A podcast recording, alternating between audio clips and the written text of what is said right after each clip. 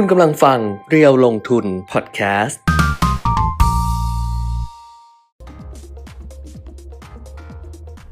สวัสดีค่ะ สวัสดีครับ อัปเดตเทรนด์ลงทุนนะคะ มาแล้ววันนี้วันพุธที่ 6 กรกฎาคม 2565 ค่ะ กลับกลับมาเจอกันแบบแบบแบบแบบแบบแบบอ่าแบบสองคน เดี๋ยวผมกำลังจะส่องดูทำไมมีมันขึ้นมาเป็นอย่างนี้ ทำไมจะส่องดูหน้าคุณแก้มด้วยว่าวันนี้หน้าตาอาจจะรู้สึไม่ปกติ มีเออปกติใช่ไหมปกติหน้าปกติ เอ้ยแต่ดูผ่านจอก็ไม่ค่อยเห็นอะไรชัดเท่าไหร่ก็นะ นี่ไงเขาถึงบอกมันเป็นโรคมายาไง เออ คือเวลาที่แบบว่าแต่งหน้าถ้าเดินถนนน่ะ มันจะเออ เยอะอ๋อ จะเยอะ เยอะมาก เออแต่เออพอแบบว่า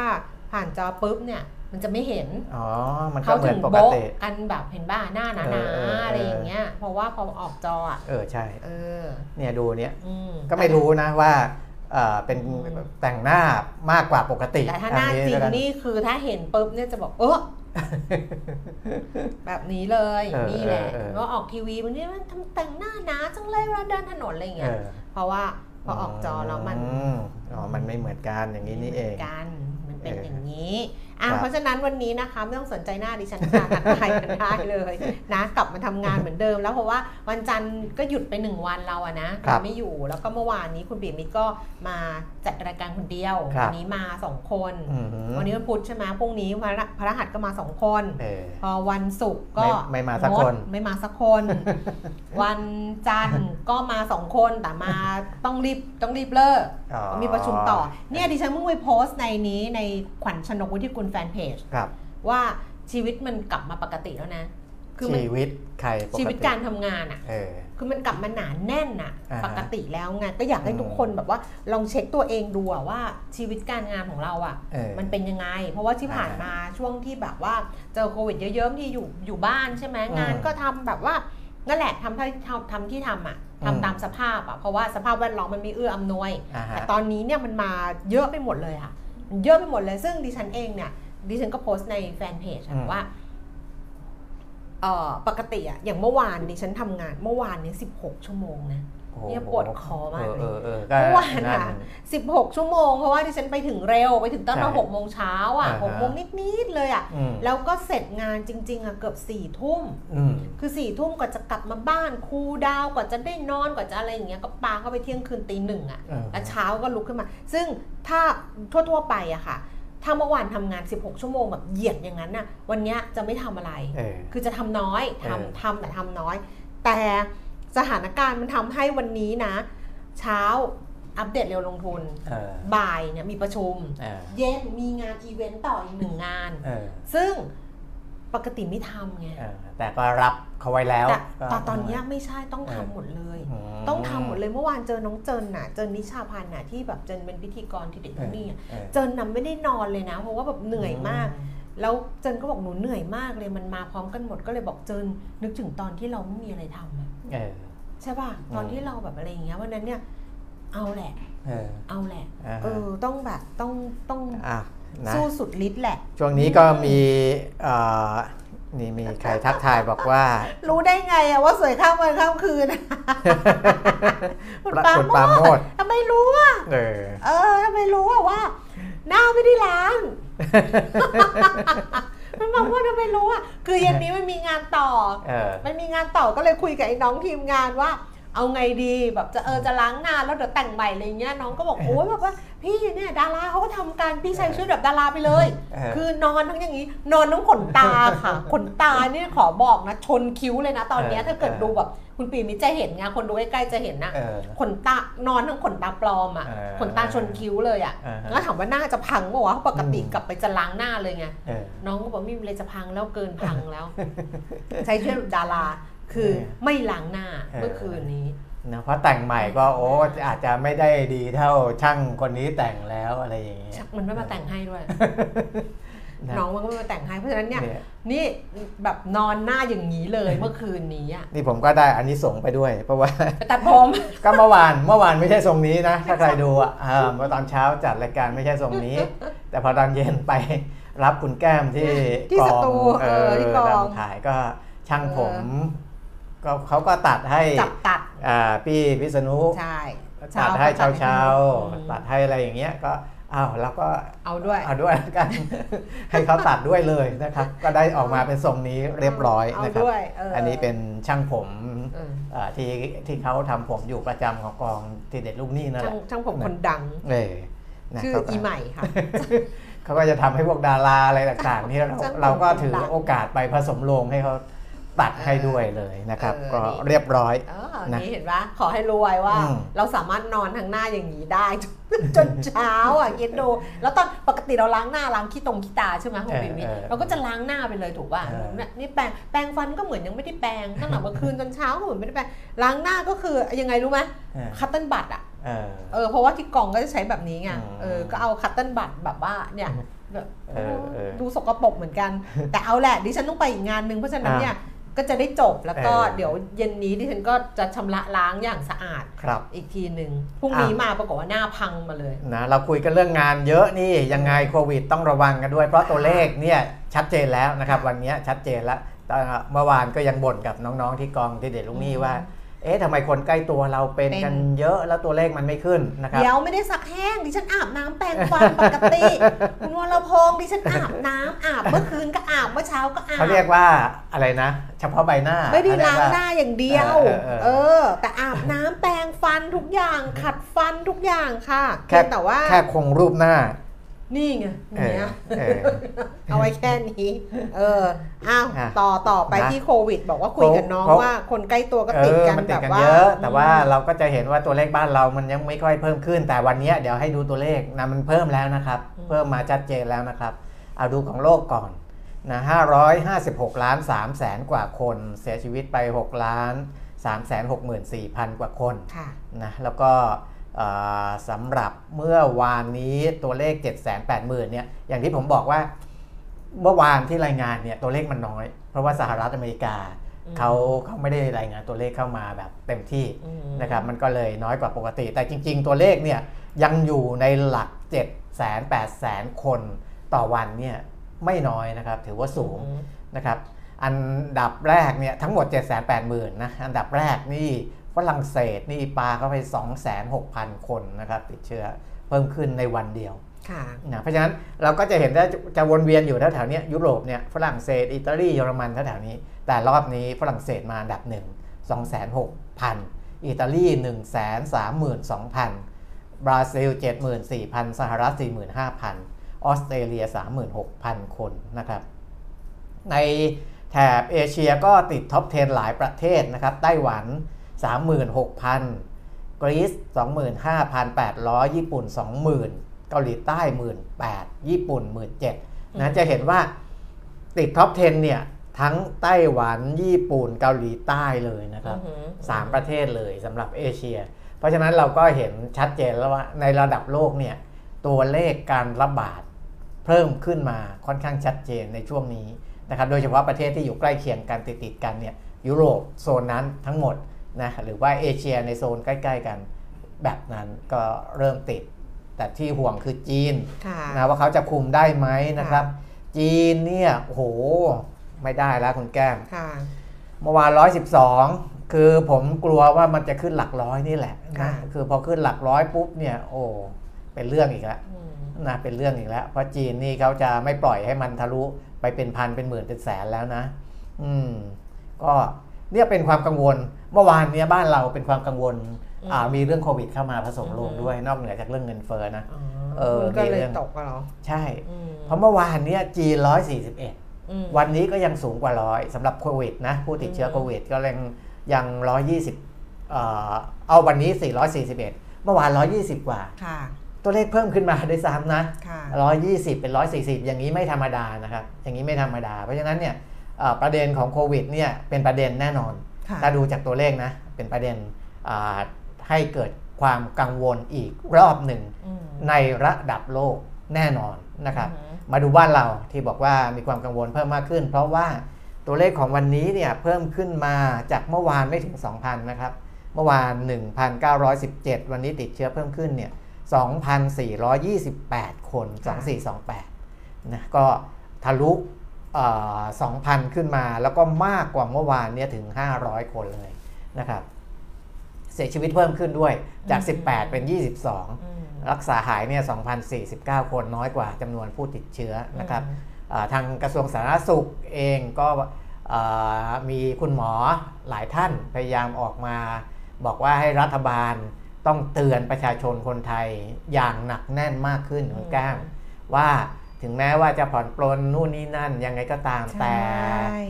ยังขอความร่วมมือนะครับ ให้ใส่แมสอะใส่แมสใส่แมสเออป้องกันตัวเอง หรืออะไรเว้นระยะห่างอะไรก็ก็ยังทำทำเพื่อดูแลตัวเองและดูแลผู้คนรอบข้างเหมือนเดิมนั่นแหละนะแต่ว่าไม่อยากให้เกิดบรรยากาศว่าต้อง บังคับใส่นู่นใส่นี่อะไรอย่างเงี้ยประมาณนั้นนะครับ ก็ใส่นะฉันก็ยังใส่อยู่นะ ก็เห็นคนแบบใกล้ชิดอะไรอย่างเงี้ยก็เขาก็ใส่อยู่ ยกเว้นว่าที่สำคัญก็คือสถานบันเทิง อันนี้พูดแล้วเดี๋ยวแบบว่าจะจะกดกันอีก คือสถานบันเทิงอะเขาบอกว่าคนก็แออัดแล้วก็บางทีดื่มเหล้าสูบบุหรี่ก็จะร่วมกันใช้ร่วมกันอันนี้ก็ ต้องระวังไงคือจะไปเที่ยวสถานบันเทิงแล้วใส่แมสก็กระไรอยู่คือคนทำงานไม่มีปัญหาหรอกเพราะคนทำงานเนี่ยเมื่อจะเดินทางโดยรถไฟฟ้าหรืออะไรอย่างเงี้ยส่วนใหญ่เขาก็ใส่แมสกัน คือไม่ใช่ส่วนส่วนคือเกือบทั้งหมดอะเออใช่ไหมหรือว่าคนทำงานในตึกในอาคารอะไรอย่างเงี้ยค่ะ ใช้ห้องน้ำร่วมกันอะไรอย่างเงี้ยก็ยังใส่แมสอยู่เลยแต่ว่าในสถานบันเทิงหรือว่าในร้านร้านอาหารเนี่ยมันก็ไม่เท่าไหร่เพราะร้านอาหารมันก็มีที่สเปซเออแล้วก็การกินดื่ม การกินข้าวเลยมันไม่ได้บรรยากาศมันไม่ได้แบบเฮฮาปาร์ตี้เหมือนกับสถานบันเทิงน่าจะต้องระวังตรงนี้นิดหนึ่งนะคะะไม่นิดหนึ่งอะเยอะ ๆ ATK ก็ตรวจพบเป็นบวก 2 ขีดเนี่ย 4,079 รายนะครับ รวม ATK กับ RT-PCR เป็น 6,507 ราย แล้วก็ถ้าแยกดูดูรายจังหวัดเนี่ยจะเห็นว่ามีจังหวัดที่พบผู้ติดเชื้อเกิน 100 คนเพิ่มขึ้นมา นะจากเดิมที่เราบอกว่าลดต่ำกว่าร้อยไปหมดแล้วเนี่ยนะครับออตอนนี้ก็มีชนบุรีสมุทรปราการอะไรเงี้ยนะครับ ก็เริ่มกลับมาสูงขึ้นเกินร้อยคนแล้วกรุงเทพเนี่ยพันสี่ร้อยห้าสิบสามนะชนบุรี 202 คน สมุทรปราการ 178 คน นอกนั้นก็ยังต่ำกว่า 50 อยู่นะครับขอนแก่นตราดนนทบุรี ภูเก็ต พิษณุโลก ราชบุรี อุบลราชธานี แล้วก็เชียงใหม่นะครับ แต่ว่าในจังหวัดท่องเที่ยวที่เที่ยวกลางคืนกันเยอะๆ ก็ยังไงก็ระวังกันนิดนึงแล้วกัน ไม่อยากให้เกิดคลัสเตอร์ใหม่นะเพราะว่าเออพอพอเจอคนนึงแล้วก็ไม่ระวัง มันก็อาจจะตัวเลขเชียงใหม่เนี้ยตอนนี้ 21 แต่ถ้าแบบไปเจอติดเป็นคลัสเตอร์ใหญ่ๆเนี่ยมันอาจจะแบบเพิ่มขึ้นแบบกระโดดก็ได้นะอันนี้แต่ว่าจริงๆที่เยอะๆอีกที่หนึ่งก็คือโรงเรียนอะใช่ไหมถูกเพ ราะว่าเด็กไปโรงเรียนก็จะเป็นคลัสเตอร์เป็นกลุ่มๆใช่มันก็ติดเด็กก็จะติดก็จะเล่นจะอะไรอย่างเงี้ยแล้วพอติดก็คือเด็กกลับบ้านก็จะไปติดผู้ปกครองแบบนี้มันก็จะประมาณนี้แหละเออแต่ว่าก็ก็สาธารณสุขก็ถ้าถ้าเราใช้ความระมัดระวังกันประกอบไปด้วยอะค่ะ มันก็ได้แหละ ใช่ใช่ใช่ก็อย่าไปด่ากันบางทีก็จะเน้นด่ากันว่านี่ไงมันยังไม่ถึงเวลาเลยให้ถอนแมสให้อะไรอย่างเงี้ยเขาก็นโยบายก็เป็นแบบนั้นแต่เราไม่ต้องทำตามนโยบายแบบนี้ก็ได้มั้ง เออเราก็เอาแบบที่เราใช้ความระมัดระวังของเราเป็นหลัก คุณหมอยงบอกว่าโควิด -19 อันนี้โพสต์เมื่อ 5 ชั่วโมงที่แล้วนะครับ หมอยงผู้ผู้วรวันนะ นักเรียนจะเป็นผู้ขยายและกระจายโรค มากขึ้นใช่ใช่เนี่ยคุณหมอยงบอกเลยนะครับว่าในในหลังการเปิดเทอมเนี่ยทำให้การเพิ่มกระจายของโรคเพิ่มขึ้นในกลุ่มของเด็กนักเรียนนะความรุนแรงของโรคในเด็กนักเรียน และวัยรุ่นน้อยมาก แต่จะติดต่อกันเองและนำเชื้อกลับบ้านทำให้เกิดการติดต่อทั้งครอบครัว ซึ่งจะโยงไปถึงกลุ่มผู้สูงอายุ อัตราการเสียชีวิตในเด็กนักเรียนที่แข็งแรงดี โดยเฉพาะที่อายุตั้งแต่ 3 ปีขึ้นไปจะมีอัตราการเสียชีวิตอยู่ที่ประมาณ 1 ในหมื่นนะครับการเสียชีวิตหรือรุนแรงในเด็กส่วนใหญ่จะเป็นผู้ที่มีโรคประจำตัว โรคเรื้อรังหรือกลุ่มเสี่ยง ในเด็กกลุ่มที่จะเป็นอันตรายส่วนใหญ่จะอายุน้อยกว่า 2 ปี คือถ้าเกิน 3 ปีไปแล้วเนี่ยอัตราการเสียชีวิตจะน้อยอยู่แล้วแต่เขาห่วงเรื่องเอาไปติดตัวสูงอายุในบ้านเพราะว่าเด็กเล็กครอบครัวเราอะ ครอบครัวไทยอะก็คือว่าเด็กเด็ก เด็กๆอะค่ะหลานๆนะอยู่กับคุณตาคุณยาย คุณปู่คุณย่าบางทีกลับบ้านไปอย่างเงี้ยคุณพ่อแม่ทำงานไงครับก็จะกลับไปเจอปู่ย่าตายายอืมซึ่งท่านก็อายุเยอะแล้วไงครับอืมอย่างไรก็ตามคุณหมอยงบอกว่าการเรียนการศึกษามีความสำคัญอย่างยิ่งนะครับชีวิตต้องเดินหน้า เพราะฉะนั้นคุณหมอยงไม่ได้สนับสนุนว่าจะต้องไปจะต้องล็อกดาวน์ปิดโรงโรงอืมโรงเรียนอีกทีหนึ่งอืมแต่อยากให้โรงเรียนทุกโรงเรียนเนี่ยตระหนักนะครับ เพราะฉะนั้นจะต้อง ดูแลเรื่องสุขอนามัยภายในโรงเรียนอย่างเข้มข้น ไม่ว่าจะเป็นการล้างมือการรับประทานอาหารร่วมกันการใส่หน้ากากอนามัยการอะไรต่างๆ เนี่ยให้โรงเรียนเนี่ยควบคุมดูแล เพราะว่าโรงเรียนรู้อยู่แล้วว่าตอนนี้เกิดการระบาดอีกระลอกหนึ่งค่ะนะและเด็กเป็นกลุ่มเสี่ยงนะก็คุมตัวเองให้ดีนะค่ะอย่างที่หมอยงบอกแล้วก็ยกตัวอย่างประเทศสิงคโปร์บอกว่าสิงคโปร์เนี่ยเขาให้ความสำคัญกับการศึกษามากค่ะตั้งแต่ปีที่แล้วจนถึงปัจจุบัน สิงคโปร์แทบจะไม่มีการปิดเรียนเลยเหมือนกันค่ะค่ะถึงแม้การระบาดเขาก็ไม่ได้น้อยกว่าเรานะอืมไม่ได้น้อยกว่าเราสิงคโปร์เนี่ยแต่เขาไม่ปิดเรียน เพราะว่าอืมเขาถือว่าการเรียนที่ไปพบปะกันเนี่ยมีความสำคัญ แต่ถ้าอืมติดก็ต้องออนไลน์อันนั้นอันนั้นเป็นเรื่องอืมเป็นทางเลือก คือไม่ใช่เอาออนไลน์เป็นหลักอืมเออนะเอาออนไซต์เป็นหลักแล้วก็อืมออนไลน์เนี่ยเป็นตัวสำรองไว้ ถ้าหากว่ามีปัญหา ถ้าอย่างเงี้ยการศึกษามันก็จะเดินหน้าไปได้นะครับอืมค่ะอะประมาณนี้ค่ะไปดูข้อมูลข้อมูลตัวเลขนะคะ หลังจากที่ตลาดหุ้นสหรัฐนี่กลับมาเปิดแล้วนะ เพราะว่าครับวันก่อนเขาปิดเนื่องจากวันชาติใช่ไหมคะอืม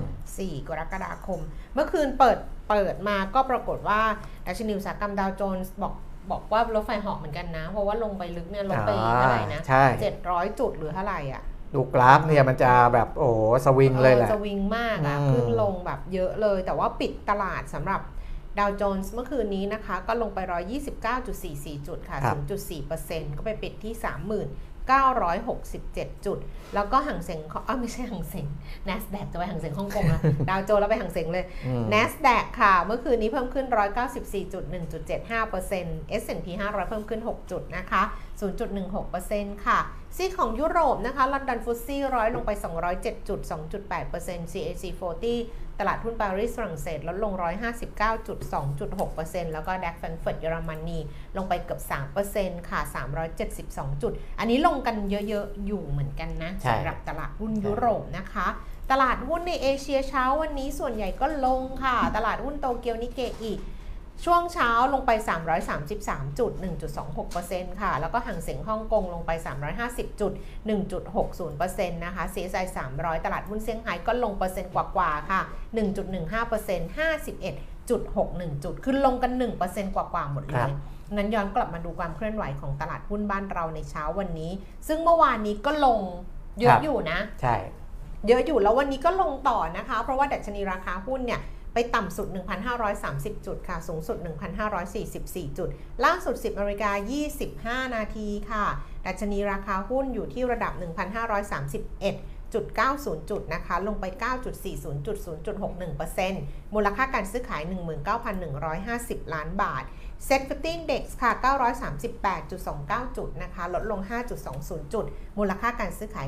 11,000 ล้านบาทค่ะ สำหรับหุ้นที่มีมูลค่าการซื้อขายสูงที่สุดอันดับที่ 1 เป็นหุ้นของปตท.สผ.เพราะราคาน้ำมันเมื่อคืนนี้ร่วงหนักครับเลยต่ำกว่า 100 เหรียญต่อบาร์เรลสำหรับอืมราคาน้ำมัน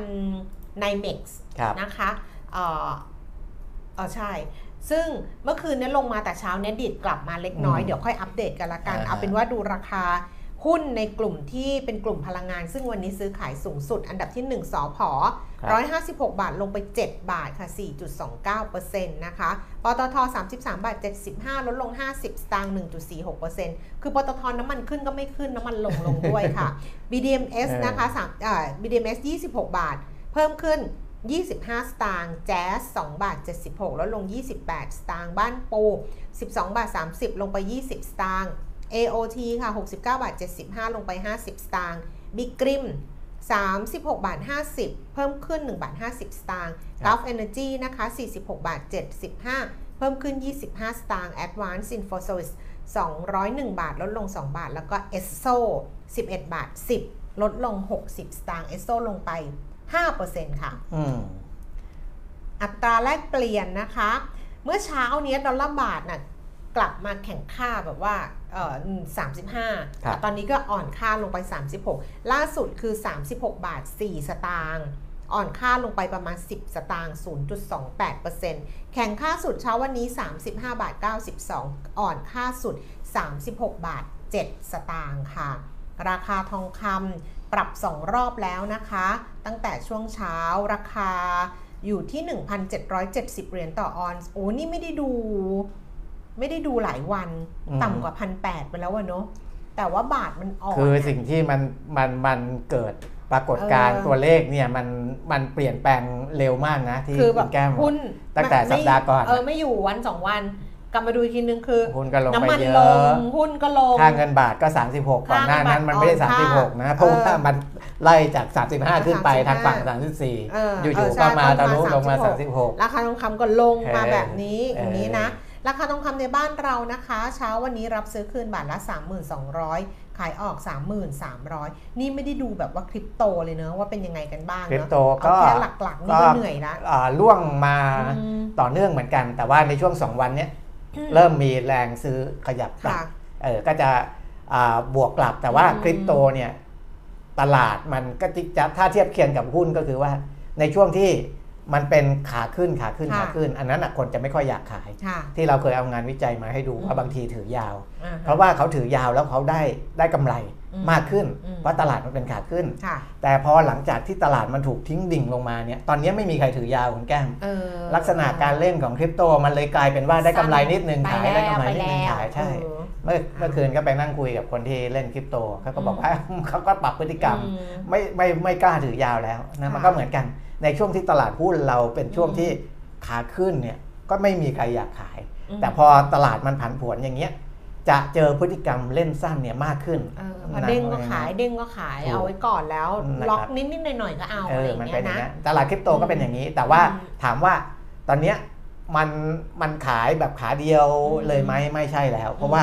มันลงมาหุ้น เอ้ยเหรียญบางเหรียญเนี่ยสองลงมาเหลือ 20อะเออคุณแก้มก็มันลงมาคซื้อ90%แล้วมันไม่รู้จะลงไปไหนแล้วอืมเพราะฉะนั้นจากตรงเนี้ยมันก็เลยกลายเป็นพอลงก็มีคนซื้ออืมพอเด้งขึ้นก็มีก็คนมีคนขายขายเออมันก็จะเป็นเออลักษณะอย่างนี้อ่าราคาน้ำมันเช้าวันนี้นะคะเบรนท์ร้อยสามเหรียญเจ็ดสิบสี่เซนต์เพิ่มขึ้น 97 เซนต์ค่ะเวสเท็กซัสก็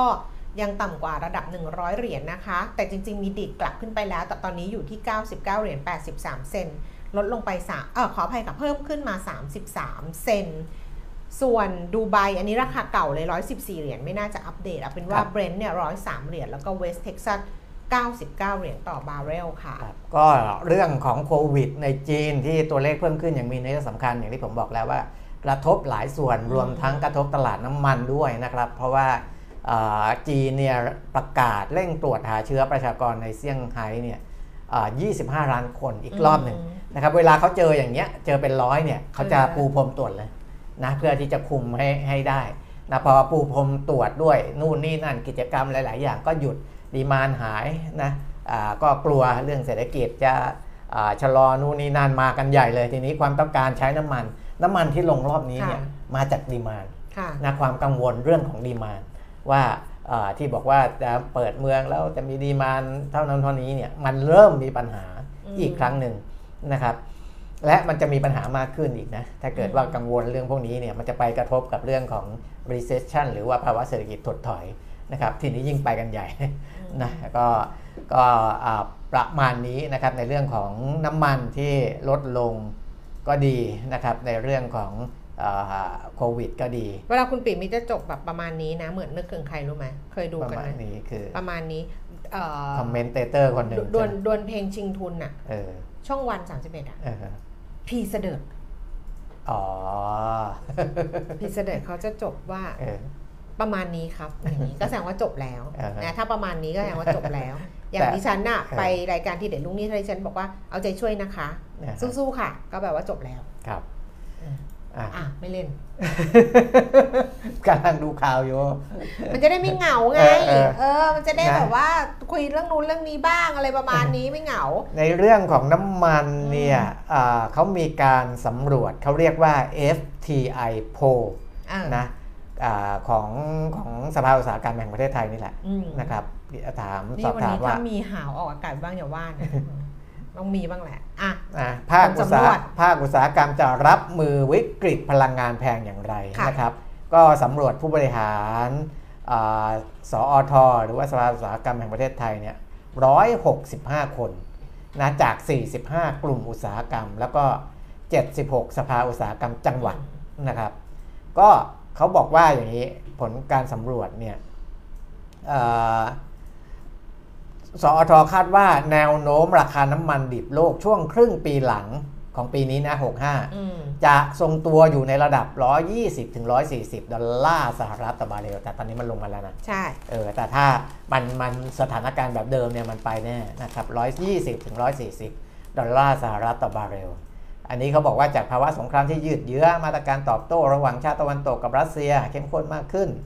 นะ สหภาพยุโรประงับการนำเข้าน้ำมันจากรัสเซียอ่า90%ภายในสิ้นปีนี้อ่าแล้วเนี่ยก็เป็นประเด็นปัจจัยที่เรารู้รู้กันอยู่แล้วนี่แหละนะครับ เพราะฉะนั้น สอทเสนอขอให้ภาครัฐพิจารณาขยาย เวลาลดภาษีสรรพสามิตน้ำมันอืมดีเซล 5 บาทต่อลิตร ซึ่งไอ้ไอ้มาตรการเนี้ยจะสิ้นสุดในวันที่ 20 กรกฎาคม 2565 เนี่ย ขอยืดไปอีกสัก 2-3 เดือนได้ไหมค่ะ นะไม่งั้นมันจะยุ่งนะครับ เพื่อบรรเทาความเดือดร้อนของประชาชน และช่วยลดภาระต้นทุนของของการต้นทุนการผลิตของผู้ประกอบการนะแล้วก็ขอความร่วมมือลงกลั่น ลดกำไรจากค่าการกลั่น และนำมาช่วยลดราคาน้ำมันสำเร็จรูปได้ไหมนะครับเออแต่ว่าถ้าดูจากราคาน้ำมันดิบนะ วันนี้และย้อนหลังไปวันหนึ่งเมื่อคืนนี้เนี่ย ไม่ต้อง ใช้มาตรการนี้ค้าปลีกก็ลดได้นะ เพราะราคาน้ำมันมันมันลงมา แต่อ่ามีแนวโน้มที่สอทเขาบอกว่ามีแนวโน้มที่ราคาน้ำมันจะยังสูงอยู่ เพราะฉะนั้นอยากให้ภาครัฐเข้ามา action ในการใช้มาตรการเยียวยาต่างๆ ต่อไปนะครับค่ะอันนี้ก็เป็นเรื่องของน้ำมันนะส่วนเอ่อ พันธบัตรสหรัฐ 10 ปี ก็อัตราผลตอบแทนลดลงจาก 2.88 ลงมาเหลือ 2.82 นะครับ 5 ปีลดจาก 2.84อ่าลงมาเหลือ 2.82 โอ้ 2 ปีกับ 2 ปีกับ 10 ปีนี่เท่ากันแล้วนะ เท่ากันแล้วนะ นี่เสียวๆ นะครับอืมอาอย่างที่ผมบอกแล้วว่า 2 ปีกับ 10 ปีเนี่ยลงมาแคบมาก อันนี้มันไม่ใช่แค่แคบมากเท่ากัน แล้วถ้า 10 ปีไปอ่า ยิ่งสสูงขึ้นไปอีก อันนี้จะมีปัญหาแล้วนะนะเดี๋ยวนะครับอ๋อถ้าถ้า 10 ปีลดลงมาต่ำกว่านี้ ก็จะยิ่งมีปัญหาในเรื่องของภาวะเศรษฐกิจถดถอยเอาดีอันเนี้ยแหละๆนอนเยอะด้วยนะน่าเชื่อเหรอนอนเยอะช่วงนี้เขารักษาไม่เท่าไหร่อ๋อเหรอนอนเยอะสี่ทุ่มจะนอนสี่ทุ่มจะนอนอ้าวนะ ตอนนี้ก็ให้เห็นสัญญาณแล้วว่า อืม เริ่มพูดกันเรื่อง recession หรือว่าเรื่องเศรษฐกิจถดถอยมากขึ้นนะครับ ดูจากสัญญาณของไอ้นี้ด้วยนะครับ แต่อาจจะไปไหนต่อฮะแต่นี่นี้มีคอลัมน์ของดรอ่าปิปิยยศัศักกดิ์ดิ์มานสารเออ ดรออสตินครับเอาเอาเอาเรื่องนั้นก่อนก็ได้ เพราะว่ามันเรื่องยุโรปใช่ไหมล่ะ ใช่ แต่ว่าเออคืยุอโรปเขียนโยงกับทางสหรัฐนั่นแหละค่ะครับเพราะว่าวันนี้ดรปิยศักดิ์เนี่ยเขียนในกรุงเทพธุรกิจนะคะ หัวข้อก็คือยุโรปจุดเริ่มต้นวิกฤตเศรษฐกิจปี 65 ถึง 67นะฮะคือ ต้องรู้เรื่องพวกนี้เพราะว่าตอนเมื่อกี้ก็นั่งคิดอยู่เออมันก็ต้องรู้เรื่องพวกนี้เนาะเพราะว่าอย่างน้อยเวลาเราไปลงทุนในกองทุนที่ลงทุนในต่างประเทศอะอืมเราก็จะรู้ว่าอ๋อมุมมองของยุโรปเป็นแบบนี้จีนเป็นแบบนี้เวียดนามเป็นแบบนี้ที่เราอัปเดตกันเรื่อยๆอะค่ะเพราะว่าตอนนี้เราลงทุนในต่างประเทศกันค่อนข้างเยอะทีเดียวผ่านกองทุนครับเพราะฉะนั้นเนี่ยมุมมองเหล่านี้ก็ ก็หลากหลาย แล้วก็ไปประเมินเองว่าเราจะเอาไปใช้ในแง่มุมไหนบ้างนะคะ สิ่งที่ดรปิยศักดิ์มานสันเขียนในกรุงเทพธุรกิจวันนี้เนี่ยเขาก็บอกว่าจริงๆเนี่ยเรื่องของสหรัฐจะเผชิญกับภาวะเศรษฐกิจถดถอยเนี่ยสำหรับตัวเขาเขาเขียนมานานแล้วมันเกิดขึ้นแน่นอนอืมมันเกิดขึ้นอย่างแน่นอนแต่ไม่น่าจะเกิดขึ้นในปีนี้เออปีนี้ไม่เห็นหรอกแต่ว่าอืมในปีหน้าอะไรประมาณเนี้ยนะ โดยมองว่าเศรษฐกิจสหรัฐในครึ่งหลังของปีนี้นะคะ จะชะลอตัวลงแรงจากครึ่งแรก ผลจากมาตรการการเงินที่เข้มงวดขึ้น ทั้งการขึ้นดอกเบี้ย และการถอนสภาพคล่องหรือ QT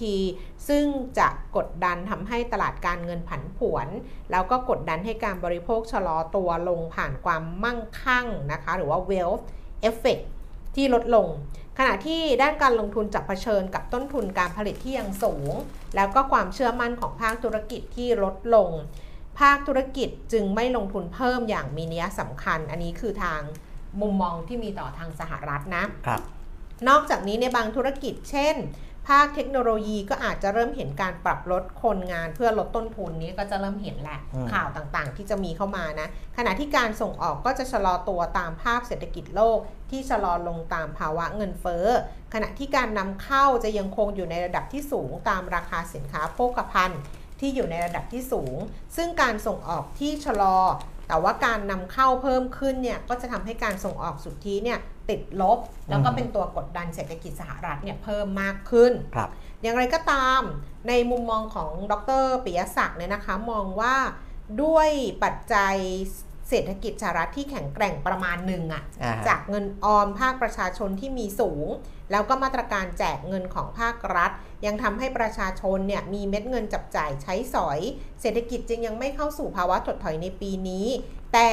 ที่จะเข้าสู่ภาวะ ถดถอยในปีนี้ได้แก่ยุโรปครับที่มีความเปราะบางมากกว่าสหรัฐ โดยมีปัจจัยลบ โดยหากมีปัจจัยลบมากระทบเศรษฐกิจ เช่น ราคาโภคภัณฑ์โดยเฉพาะน้ำมันแพงขึ้น ยุโรปก็จะมีความเสี่ยงถดถอยได้มากกว่าครับสหรัฐนะคะ นอกจากนั้นแม้ว่าในเชิงโมเมนตัมเศรษฐกิจยุโรปจะเริ่มฟื้นตัวขึ้นหลังจากสหรัฐฟื้นตัวแล้วเขาบอกโมเมนตัมเนี่ยเศรษฐกิจสหรัฐฟื้นตัวปี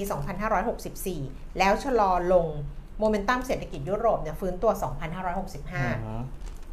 ดังนั้นหากไม่เกิด หากไม่เกิดสงครามรัสเซียยูเครนเศรษฐกิจยุโรปก็น่าจะฟื้นตัวได้ดีกว่าเศรษฐเศรษฐกิจสหรัฐในปีนี้ แต่ด้วยความที่ยุโรปเนี่ยต้องพึ่งพาอาหารและพลังงานจากรัสเซียยูเครนอืมดังนั้นเมื่อเกิดสงครามและการคว่ำบาตรก็ทำให้เศรษฐกิจยุโรป ถูกกระทบค่อนข้างมาก จากแบบสำรองแบบจำลอง จากแบบจำลองเศรษฐกิจโลกของ ที่ดรปิยศักดิ์เขาทำนะ ครับ เขาบอกว่าเศรษฐกิจยุโรปเนี่ยจะติดจะหดตัวติดกัน 3 ไตรมาสอืม ผลผลมาจากเหตุ 3 ประการก็คือ 1. ความขัดแย้งที่ยืดเยื้อระหว่างรัสเซียกับยูเครนแล้วก็จะรุนแรงขึ้น ครับ 2. การวิเคราะห์ความอ่อนไหว แสดงให้เห็นว่ายุโรปเปราะบางต่อการปรับขึ้นของราคาน้ำมัน โดยเฉพาะโดยจะต้องเผชิญภาวะ stagflation คือเศรษฐกิจชะลอแต่ว่าเงินเฟอ้อสูง 3. ธนาคารกลางยุโรป ECB ขึ้นดอกเบี้ยช้าเกินไป behind the curve อืมโดยหากพิจารณาอย่างง่ายจะพบว่าเงินเฟอ้อของยุโรปในปัจจุบันอยู่ในระดับเดียวกับสหรัฐ ประมาณ 8.6%ใกล้เคียงกับอังกฤษ 9.1%แต่ดอกเบี้ยยุโรปยังอยู่ในระดับติดลบ 0.5%อืมสหรัฐกับอังกฤษเนี่ยดอกเบี้ยสหรัฐ 1.6 ดอกอังกฤษ 1.3ดังนั้น ECB จะต้องขึ้นดอกเบี้ยแรง ในระยะต่อไป เพื่อคุมเงินเฟ้อแต่เงินยูโรก็จะยังคงอ่อนค่าครับอย่างต่อเนื่องอืมอย่างไรก็ตามในปัจจุบันยุโรปเผชิญกับความเสี่ยง ผลตอบแทนพันธบัตรที่สูงขึ้น โดยเฉพาะอย่างยิ่ง โดยเฉพาะในประเทศกลุ่มยุโรปใต้คืออิตาลีแล้วก็กรีซครับซึ่งดอกเบี้ยที่สูงขึ้นก็จะทำให้ความเสี่ยงวิกฤตหนี้สาธารณะของยุโรปเนี่ยกลับมาสูงขึ้น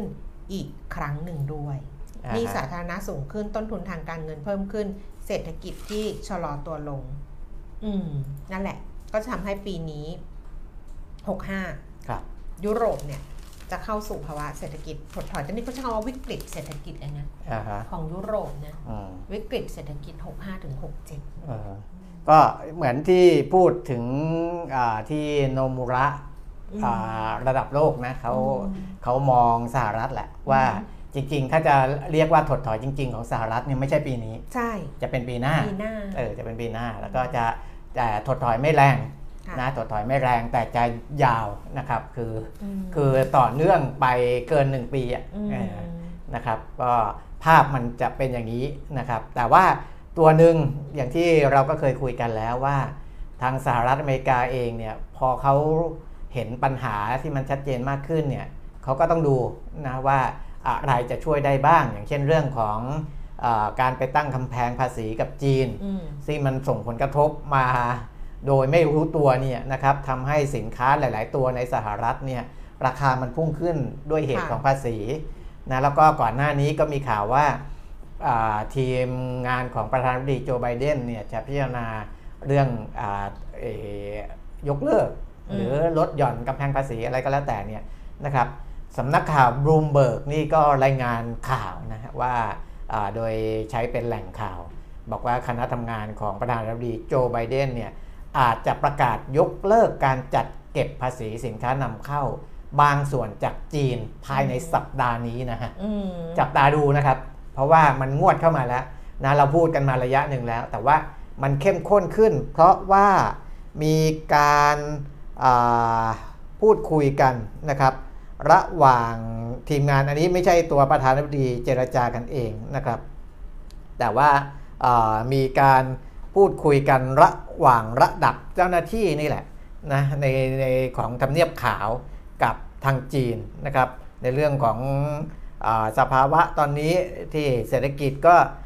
คือคือคือมีปัญหาทั้งคู่ ทั้งสหรัฐทั้งจีน แต่ปัญหาอาจจะคนละด้านนะจีนเขาไม่ได้มีปัญหาเงินเฟ้อสูง แต่เขามีปัญหา การเติบโตไม่ได้ตามศักยภาพอะไรก็แล้วแต่เนี่ยนะครับ ก็ทำให้พูดคุยกันและมีโอกาสนะที่จะที่จะปรับเปลี่ยนนโยบายเรื่องของกำแพงภาษีนะครับ ซึ่งเอ่อภาษีนำเข้าสินค้าจากจีนที่อาจจะพิจารณาในการยกเลิกเนี่ยสามแสนล้านดอลลาร์สหรัฐนะครับค่ะเอออันนี้อะก็เป็นบูมเบิร์กรายงานเหมือนกันนะเพราะว่า จะมีมีทีมงานทั้งสองประเทศเขาได้คุยกันแล้วนะคุยกันแล้ว อันนี้ก็เป็นอาจจะคือถ้าเลิกเนี่ยมันก็เป็นข่าวข่าวดีของโลกแหละนะเพราะว่ามันจะทำให้แรงกดดันเงินเฟ้อในสหรัฐมีส่วนลดลงบ้างนะครับแต่อาจจะอืมอ่าทำช้าไปหรือเปล่านะเหมือนที่นักเศรษฐศาสตร์หลายคนบอกว่า ทั้งมันมันก็ช้าหลายเรื่องมันนะช้าคือคือถ้าคุณคิดว่ามันเป็นปัญหาก็คุณก็น่าจะรีบคุยกันแล้วตัดสินใจเลยอะไรอย่างเงี้ยนะครับอะอันนั้นก็ เป็นเรื่องของโลกอีกอันหนึ่งนะส่วนของบ้านเราแล้วไปเนี่ยทำอย่างนี้อย่าอย่าอย่าอย่าหาว่าหยาบคายหรือว่าเออแค่คิดตาเนี่ยนะไม่ใช่นะเออคือมันตึงมากเลยอะคือตามันต้องใช้สกอตเทปดึงอะเออแบบดึงไว้ไงค่ะ เคยแต่งไหมคะเคยแต่งหน้าไหมคะก็จะมีไอ้จากที่แบบติดตรงเนี้ยคุณปิมิดเพิ่มแล้วมันตึงไงอืมแล้วนี่มันติดมาเกิน 24 ชั่วโมงอะนะเออรวมทั้งไอ้นี่ด้วยนะ กาวติดขนตาอืมก็เลยต้องนั่งนวดไปอย่างนี้เรื่อยๆ เอาเขาไม่สนเขาจะไปไบเดนอย่างเดียว ไปค่ะไปไปไปไม่ต้องสนใจเรื่องเรื่องการตึงของดิฉันไปไบเดนค่ะป้าป้าไม่ไบเดนจบเอาแล้วไบเดนสิจบแล้วอะจบไปแล้วนี่จะมาเมืองไทยแล้วอะไปค่ะมาเมืองนะไทยจะมาค่ะเมืองไทยคือตัวเลขเงินเฟ้อของเดือนมิถุนายนเนี่ยจริงๆออกมาตั้งแต่เมื่อวานแล้วค่ะนะแต่อ่าวันเนี้ยจะชี้ให้เห็นภาพที่ชัดเจนมากขึ้นนะครับ เพราะว่าตัวเลขของเดือนมิถุนายนที่เป็นเงินเฟ้อบ้านเรา 7.66เปอร์เซ็นต์เนี่ยอ่าเดือนก่อนหน้านั้น 7.1อ่านะ ก็จริงๆก็7.1ก็คาดการณ์ว่ามันสูงได้อีกอะนะ มันคาดการณ์ว่าสูงขึ้นอะอันเนี้ยคาดการณ์เนี้ยถูก ใช่ ว่าจะมากสูงขึ้นเดือนมิถุนาจะมากกว่าอืมเดือนพฤษภาแต่ที่ไม่เหมือนกันก็คือว่าทางกระทรวงพาณิชย์บอกว่า 7.66 เนี่ยต่ำกว่าที่คาด ในขณะที่อ่าสัญญาณหรือว่าการคาดการณ์ของทางฝั่งแบงก์ฝั่งสำนักวิจัยเขาบอกว่าสูงกว่าที่คาดนะครับอืมคุณรณรงค์ภูลพิพัฒน์ผู้อำนวยการสำนักงานนโยบายและยุทธศาสตร์การค้ากระทรวงพาณิชย์บอกว่าอ่า เงินเฟ้อเดือนมิถุนายน 7.66%เนี่ยต่ำกว่าที่คาดนะเพราะว่าคาดว่าเงินเฟ้อจะออกมาของเดือนมิถุนายนเนี่ย8%นี่กำลังคิดอยู่ว่าเขาบอก8%เปอร์เซ็นต์หรือเปล่าอ่านะก็คือขยายตัวในอัตราที่ชะลอลง และต่ำกว่าที่หลายสำนักคาดไม่ซึ่งแต่ก็ไอ้ไม่รู้ว่าสำนักหนเออไอ้แปดเปอร์เซ็นต์น่ะเออเขาคาดเขาเคยบอกเราก่อนหน้านี้เหรอไม่ว่า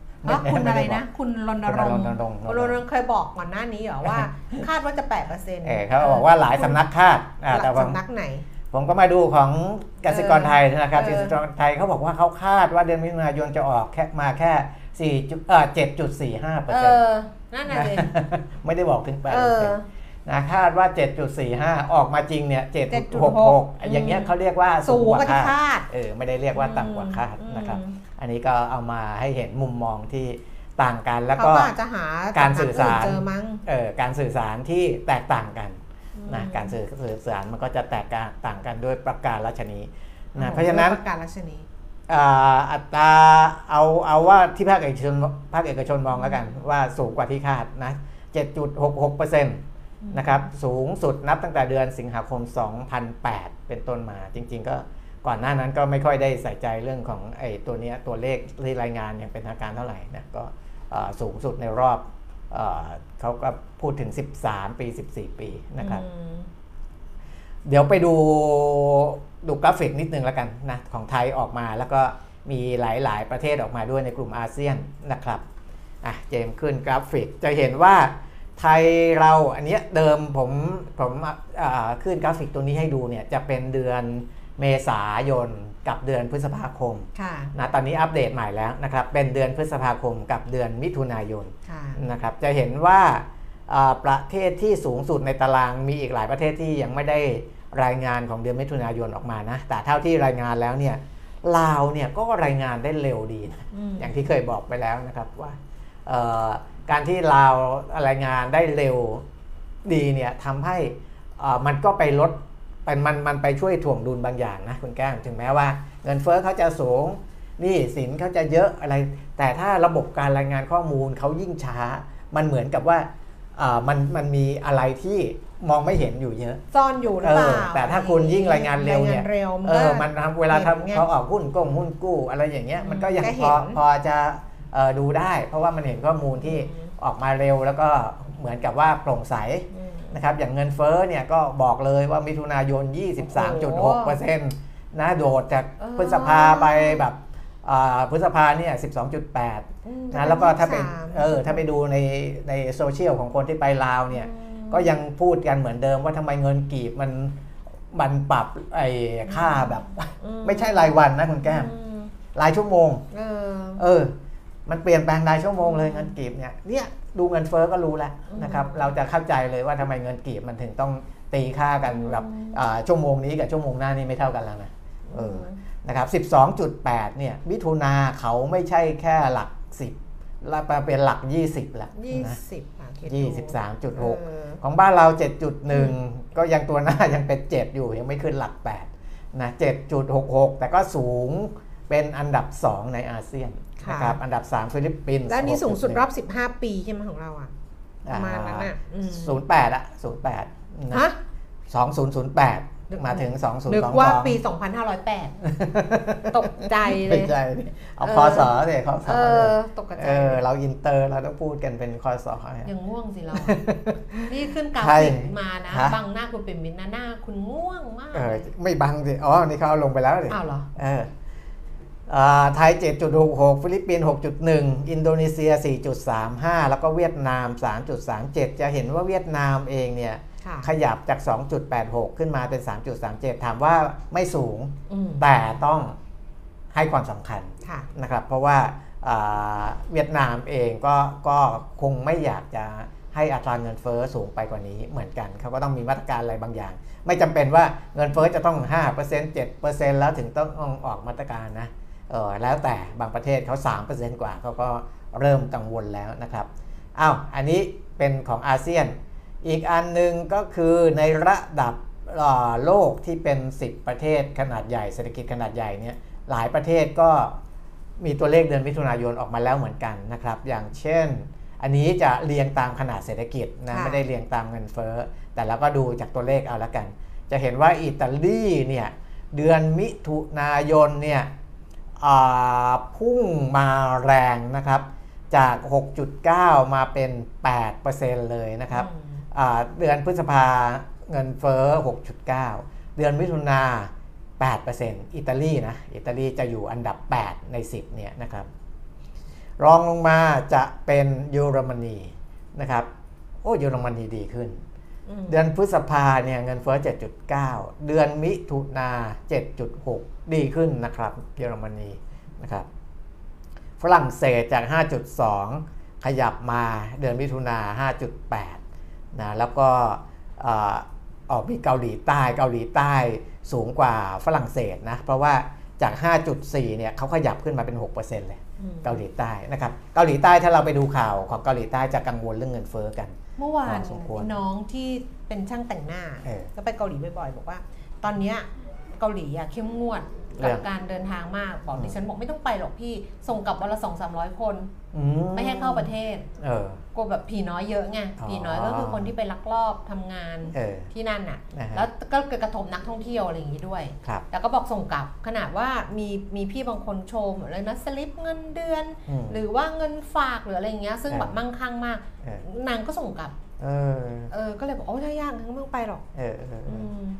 นะบอกส่งวันละสองสามร้อยคนส่งคืคนอไทยกลับมันมันเป็นเพราะที่ผ่านมาด้วยไงใช่ใช่คืออาจจะเป็นเพราะที่ผ่ช่วงช่วงเนี้ยช่วงที่ผ่านมาในระยะใกล้ๆเนี้ยมีค่ะผีน้อยเยอะ ใช่ก็คือเออหลังจากโควิด หลังจากโควิดไปก็อั้นใช่ไหมเออแล้วพอโควิดแบบ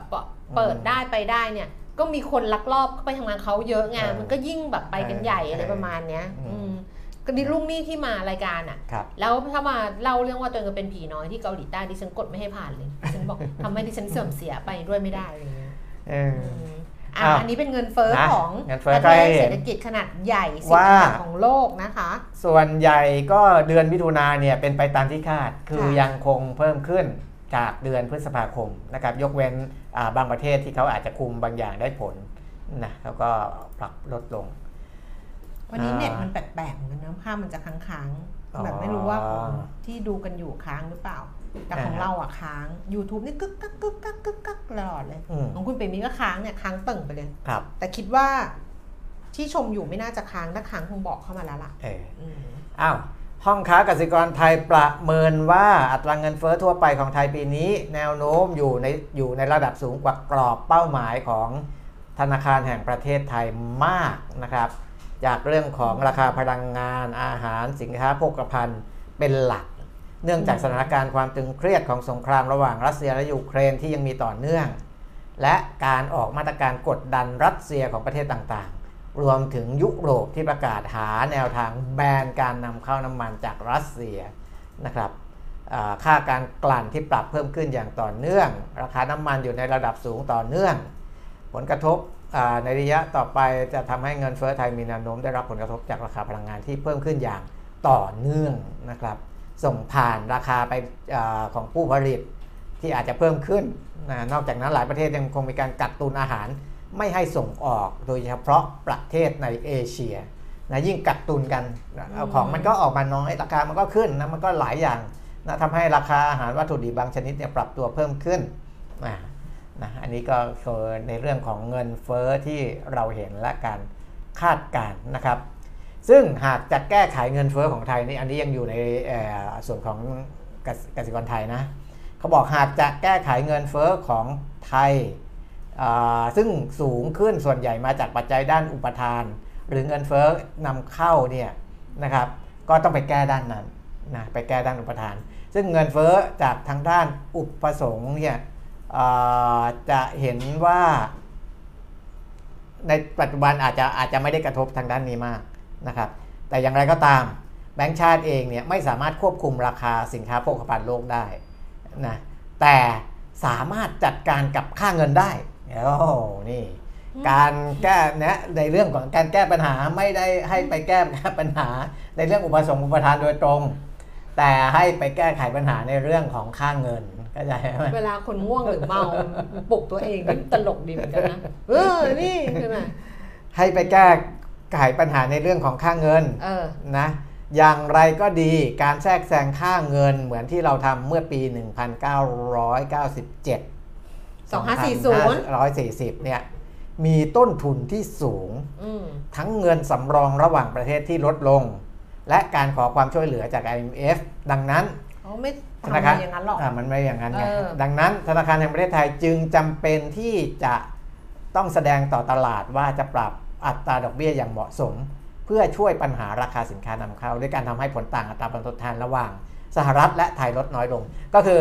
อแบงก์ชาติเนี่ยมีส่วนช่วยได้เหมือนกันในเรื่องของเงินเฟ้อแต่คือไปดูแลเรื่องของอัตราแลกเปลี่ยน เพราะว่าค่าเงินนะแล้วก็ดูแลเรื่องของดอกเบี้ยเพราะดอกเบี้ยก็มีผลกับเรื่องของ fund flow แล้วก็มี fund flow ก็มีผลกับค่าเงินนะมันก็สะท้อนกลับไปกลับมานี่แหละนะครับ ประมาณนี่นั้น เ paper ของธนาคารกสิกรไทยนะ ที่เป็น presentation เขาเป็น paper เขานะครับเขายังมีไอ้นี่นะ ไอ้ตัว tagline เขาอะว่า บริการทุกระดับประทับใจอะอ๋อ ยังยังมีอยู่นี่ไงอันนี้เป็นแบบเปิดมาดั้งเดิมเลยนะ ใช่ ดั้งเดิมตั้งแต่เป็นมาไทยฟาร์มเมอร์แบงก์กสิกร เมื่อก่อนเนี่ยมันเออเดี๋ยวนี้ K Bank ใช่ไหมคะ ชื่อย่อคอรับ K Bank แต่ดั้งเดิมเราจำกันได้ใช่ไหม TFB เออกสิกรคือ TFB Thai Farmers Bank ครับ บริการทุกระดับประทับใจใช่ในบ้านกรุงเทพอะเพื่อนคู่คิดมิตรคู่บ้านเออเออทหารไทยอะอุ้ยช่างเหอะเอาเขาก็มีนะทหารแบงค์ทหารไทยอะระบายยุคนู้นอ้าวใช่ไหมแบงก์กรุงเทพครับเพื่อนคู่คิดมิตรเอคู่อไทบ้ายพานณิชย์ล่ะ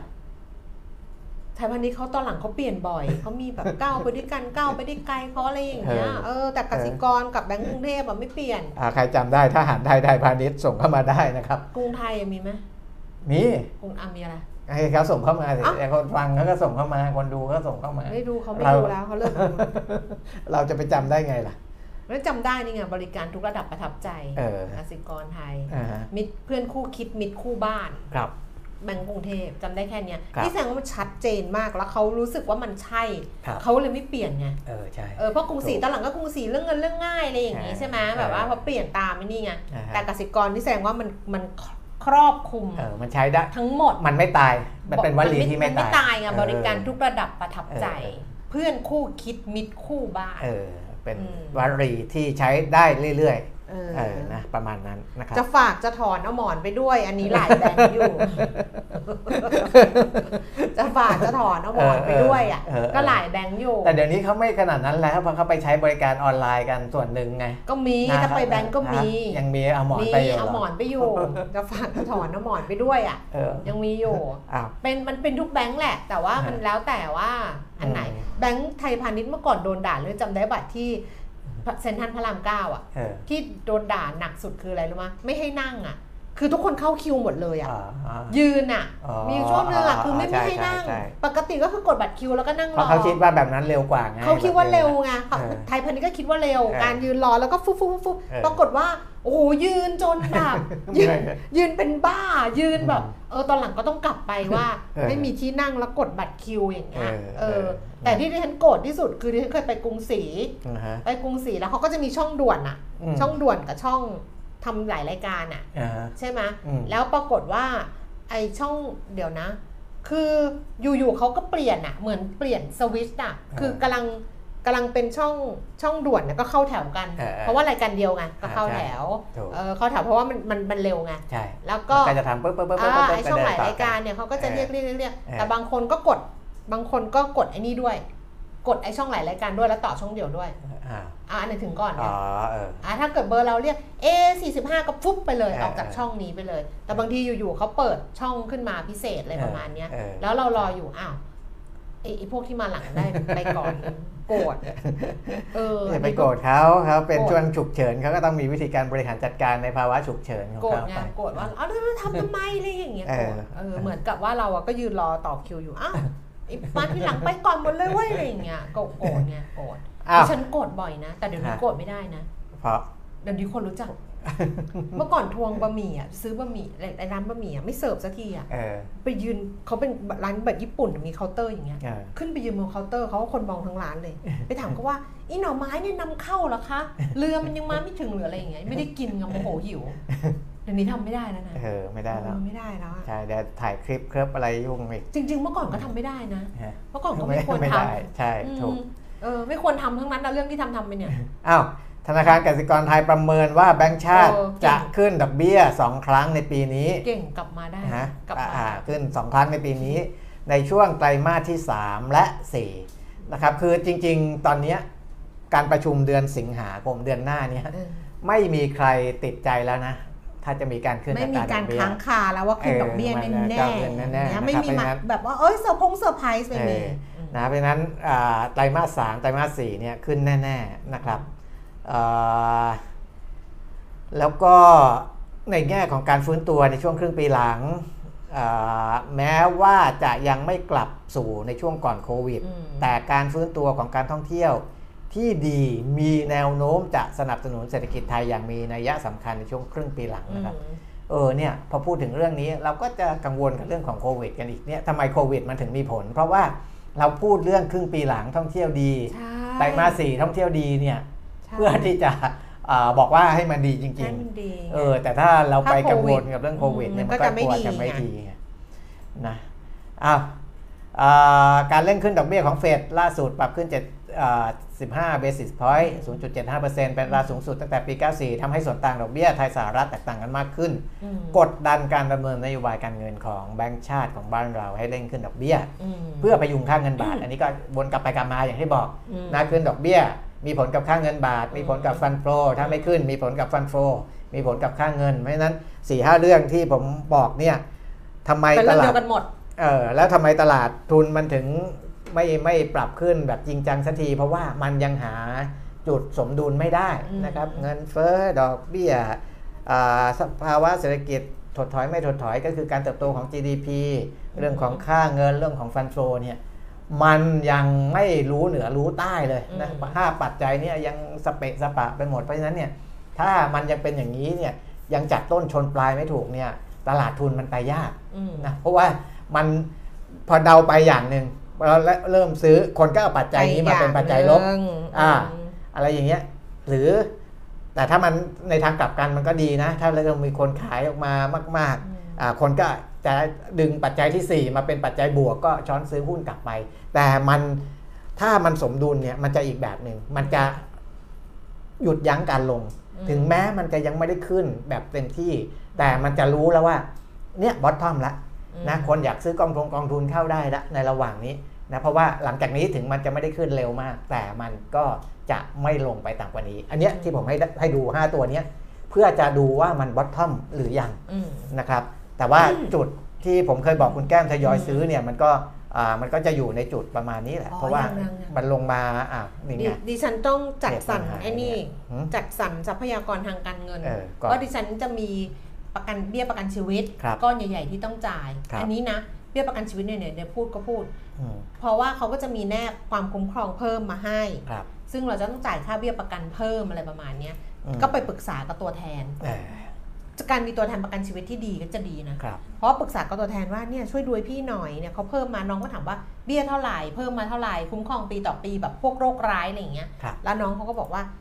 อ๋อไม่ต้องพี่ไม่ต้องเพิ่ม เพราะว่า แผนบางทีเราจำไม่ได้หรอกว่าแผนที่เราซื้อไปอย่างมันครอบคลุมอะไรบ้างเออเขาก็จะบอกแล้วว่าแผนที่เราซื้อไปอะครอบคลุมอันนี้อันนี้นะอันนี้อืมกี่แสนอันนี้ล้านอันนี้กี่ล้านอะไรอย่างเงี้ยครับน่าจะโอโอเคแล้วครับแต่ถ้าเกิดพี่อยากได้เพิ่ม เดี๋ยวหนูว่าจะปรับแผนให้พี่ใหม่ครับเอาอันนี้ออกเพราะว่าอายุเพิ่มหรืออะไรอย่างเงี้ยเอาอันนี้อืมออกแล้วเอาอันนี้ใส่ แต่ไม่อ่าต้องไปซื้อแบบปีต่อปีเพิ่มอืมเพราะว่าหนูดูแล้วอะมันแพงไปอะไรประมาณอืมเออ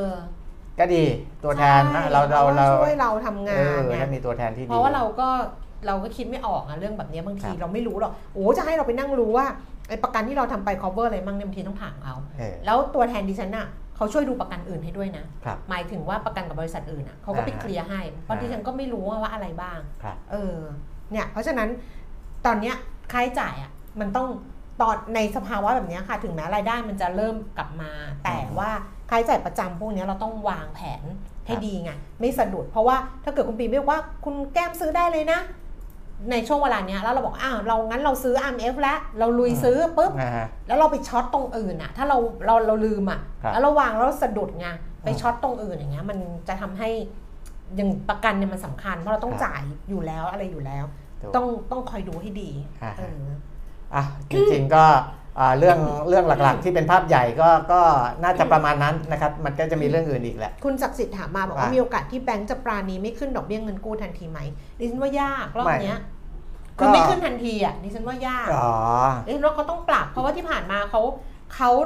ถูกให้รับผิดชอบหลายเรื่องอืมใช่ไหมอืมเช่น เอ่อติการที่เขาต้องดูแลลูกหนี้ครับแบบลดดอกเบี้ยตรงนั้นค่ะธรรมเนียมตรงนี้ครับ เป็นพิเศษ หรือว่าเดี๋ยวปีหน้าไอ้ตัวที่เป็นเงินสมทบกองทุนฟื้นฟูอะครับ ก็จะกลับมาเต็มที่อีกแล้วอืมอะไรประมาณเนี้ยอืมเพราะฉะนั้นเนี่ยอืมเรียนว่าเขาก็ต้องเติมรายได้ในฝั่งรายได้เหมือนกันนะอืมเออ ไม่มันก็อยู่ที่พอส่งสัญญาณ พอแบงค์ชาติส่งสัญญาณกนงส่งสัญญาณปุ๊บเนี่ย มันก็คงไม่ได้ประกาศทันทีในวันรุ่งขึ้น มันก็อาจไม่จะ ใช่ส่งสัญญาณฮะ ถ้าเกิดแบงค์ชาติปรับขึ้นสิเออไม่ส่งสัญญาณสิก็การพอการปรับแบงค์ชาติขึ้นเนี่ยขึ้นอะถือเป็นการส่งสัญญาณเขาไม่ได้บอกว่าเขาปรับขึ้นแล้วแบงก์จะต้องมาปรับขึ้นนะไม่ใช่เขานะไม่ได้บอกแต่ว่าอันนี้ก็ก็คือที่ผ่านมาแบงค์มันก็ไม่ได้บางทีเออก็ไม่ขึ้นอ่าฮะแต่อันเนี้ยเขาถามเราว่าอ่ามีมีโอกาสจะขึ้นมีโอกาสจะปานนี้ไม่ขึ้นทันทีไหมเอออย่างเงี้ยก็เป็นไปได้ซึ่งไงมันก็มีบางรอบที่มันก็ขึ้นทันทีเออแต่ไอ้รอบเนี้ยมีโอกาสไหมอะถ้าบอกมีโอกาสไหมมันก็มีโอกาสเออแต่ถามแต่ถามว่า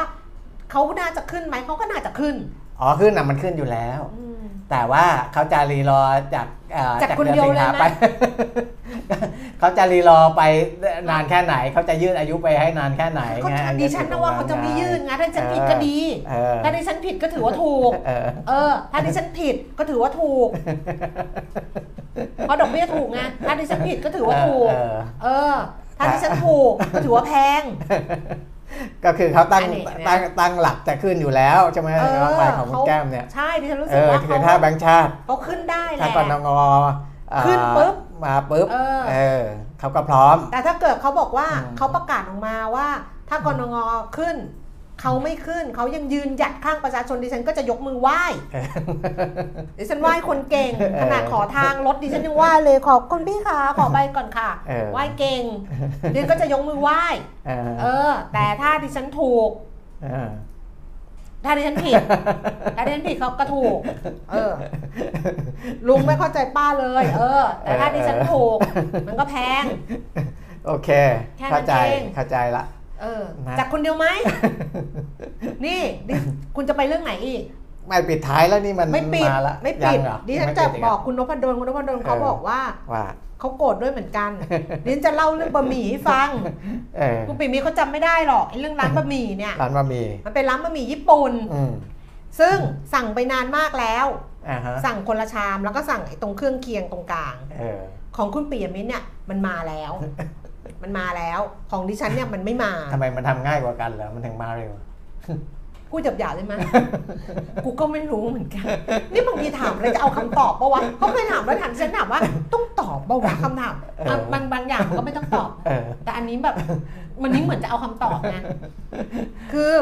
ก็คือมาไม่พร้อมกันมันมาไม่พร้อมกัน เออ ซึ่งไม่ได้ซีเรียสว่ามันมาไม่พร้อมกันอ้าวรอได้ เออแต่อีโต๊ะที่มาทีหลังเนี่ยมอ้าวทำไมได้แล้ว เออ เออ ดิฉันก็ทวงบอกว่าทำไมของพี่ยังไม่ได้เออเพราะโต๊ะเรามาก่อนที่จริงมาๆก่มาอนไม่พร้อมกันแต่ว่าไม่เป็นไรมาไม่พร้อมกันไม่เป็นไรออแต่ควรไอ้จะโต๊ะงหลังมาทั้เนี่ยคู่โต๊ะหลังๆอ้าวเสิร์ฟโต๊ะหลังหมดเลยเออทำไมโต๊ะเราไม่มาเออแล้วไอ้ตรงกลางมันเป็นไอ้หน่อไม้หน่อไม้ญี่ปุ่นอะไรสักอย่างเออดิฉันก็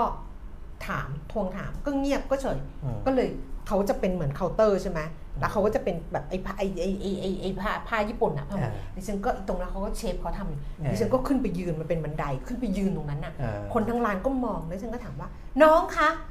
หน่อไม้เนี่ยน้องนำเข้าหรืออะไรคะ แล้วมันยังเข้ามาไม่ถึงหรือมันยังไงคะเออเขาก็บอกว่าแป๊บนึงครับแป๊บนึงครับ แล้วเขาก็เอามาให้เอามาให้ดิเอามาเสิร์ฟเออเอามาเสิร์ฟดิหลังจากนั้นดิฉันกลับมานั่ง เอามาเสิร์ฟดิฉันก็บอกว่าดิฉันไม่ทานแล้วเออ ไม่ทานแล้วให้คิดเงินไปเลยเขาบอกงั้นไม่คิดเงินเนี่ยบอกไม่ได้ คือคิดเงินไปเลยอ่าคิดเงินพี่จะจ่ายเงิน แต่พี่ไม่ไม่กินแล้วจะออกไปเออแบบทุกอย่างทุกทุกอย่างที่เกิดขึ้นเหมือนที่ฉันจะอยู่บนเคาน์เตอร์เดินกลับมาบอกเขาว่า พี่ไม่กินแล้วค่ะ แต่คิดเงินไปเลยนะคะเดี๋ยวพี่จ่ายเงินเอออันนี้นั่งกินนั่งกินไปอย่างสงบ คุณจำได้ปะเออว่าคุณจนดิฉันบอกว่าดิฉันเอาได้บอกอ้าว จะไปแล้วนะ คือไม่นั่งแล้วนะ จะดิฉันจะไปร้านอื่นเขาบอกดิฉันว่า ให้ไปเลย เดี๋ยวเขากินต่อ เออ แล้วเขาก็นั่งกินจนหมดจริง ๆ ค่ะ เออ ก็ปกติอะ ก็นั่งกินปกติ ราวกับว่าไม่ไม่มีส่วนไม่มีส่วนอะเหมือนไม่มีส่วนเกี่ยวข้องกับเรื่องนี้อะเออ ในเรื่องที่แบบว่า อะมึงจะเอาไปอารวาสหน้าเคาน์เตอร์ หรือว่าจะบอกเขาว่าไม่เอ่อไม่กินไม่กินอะไรอย่างเงี้ยเออมาคิดเงินไปเลยไม่กินอะไรเงี้ยไม่ไม่มีส่วนรับรู้เพราะว่าทุกเรื่องที่เกิดขึ้นในขณะคุณปีมิตรก็ยังคีบอืมบะหมี่กินปกติเออแล้วจนดิฉันเดินออกไปหยิบกระเป๋าสะพายปุ๊บปุ๊บปุ๊บออกไปนอกร้านหันไปไปดูคุณปิยมิตรก็ยังนั่งรับประทาน อย่างมุ่งมั่นสุดยอด เออ เออ สุดยอดจริงๆเอออะ นี่คุณวรพงศ์ก็บอกอยู่กับลุงมิตรชีวิตไม่เครียดขับไปทุกเรื่องไม่นะ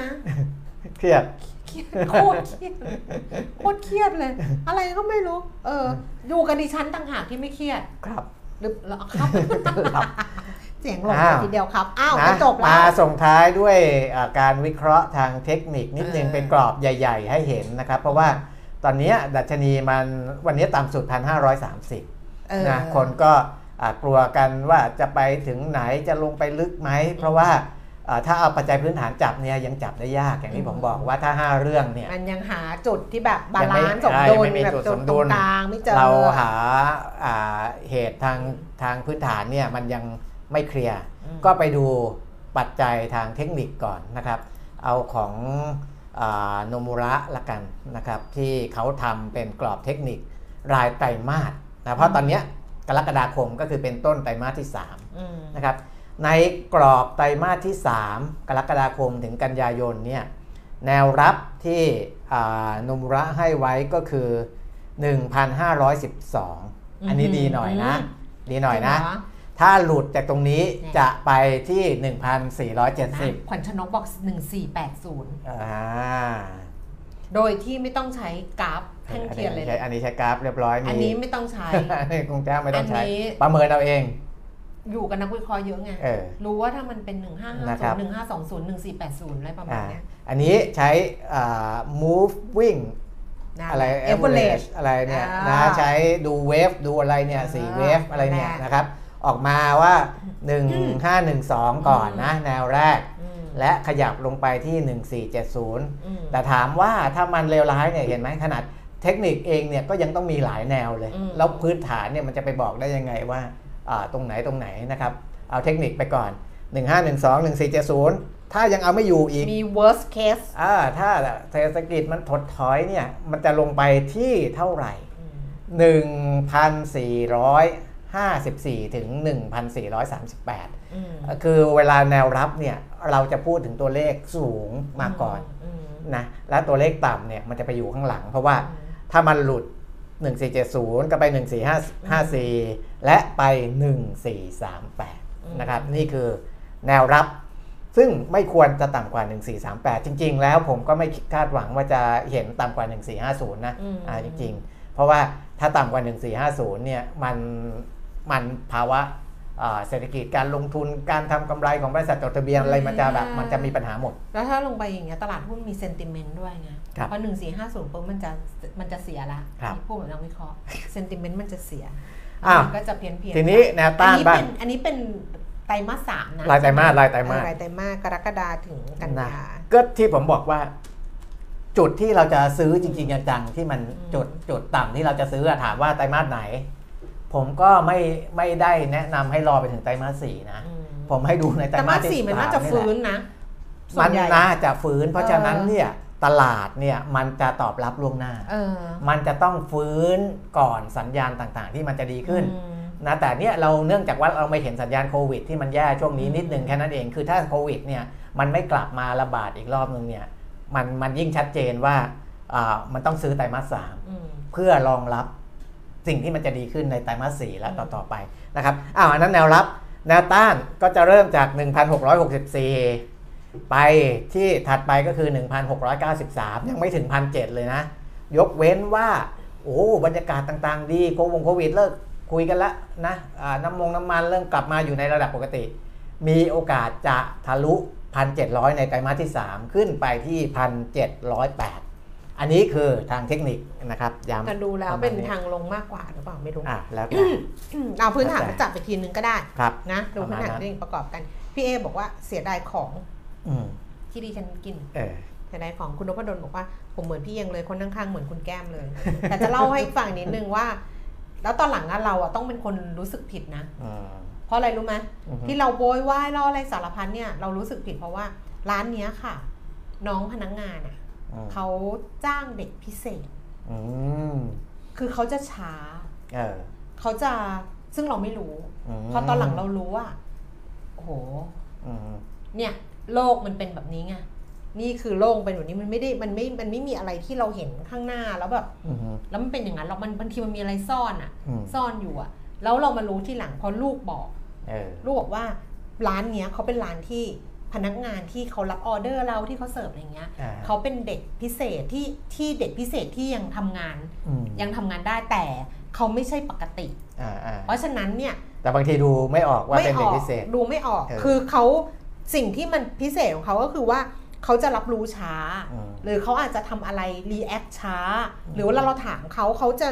เขาจะไม่ได้ตอบโต้เราอะ่ะเขาจะแบบอย่างเงี้ยแล้วมันทำให้เราหงุดหงิดอืมว่าเอ๊ะทำไมแบบ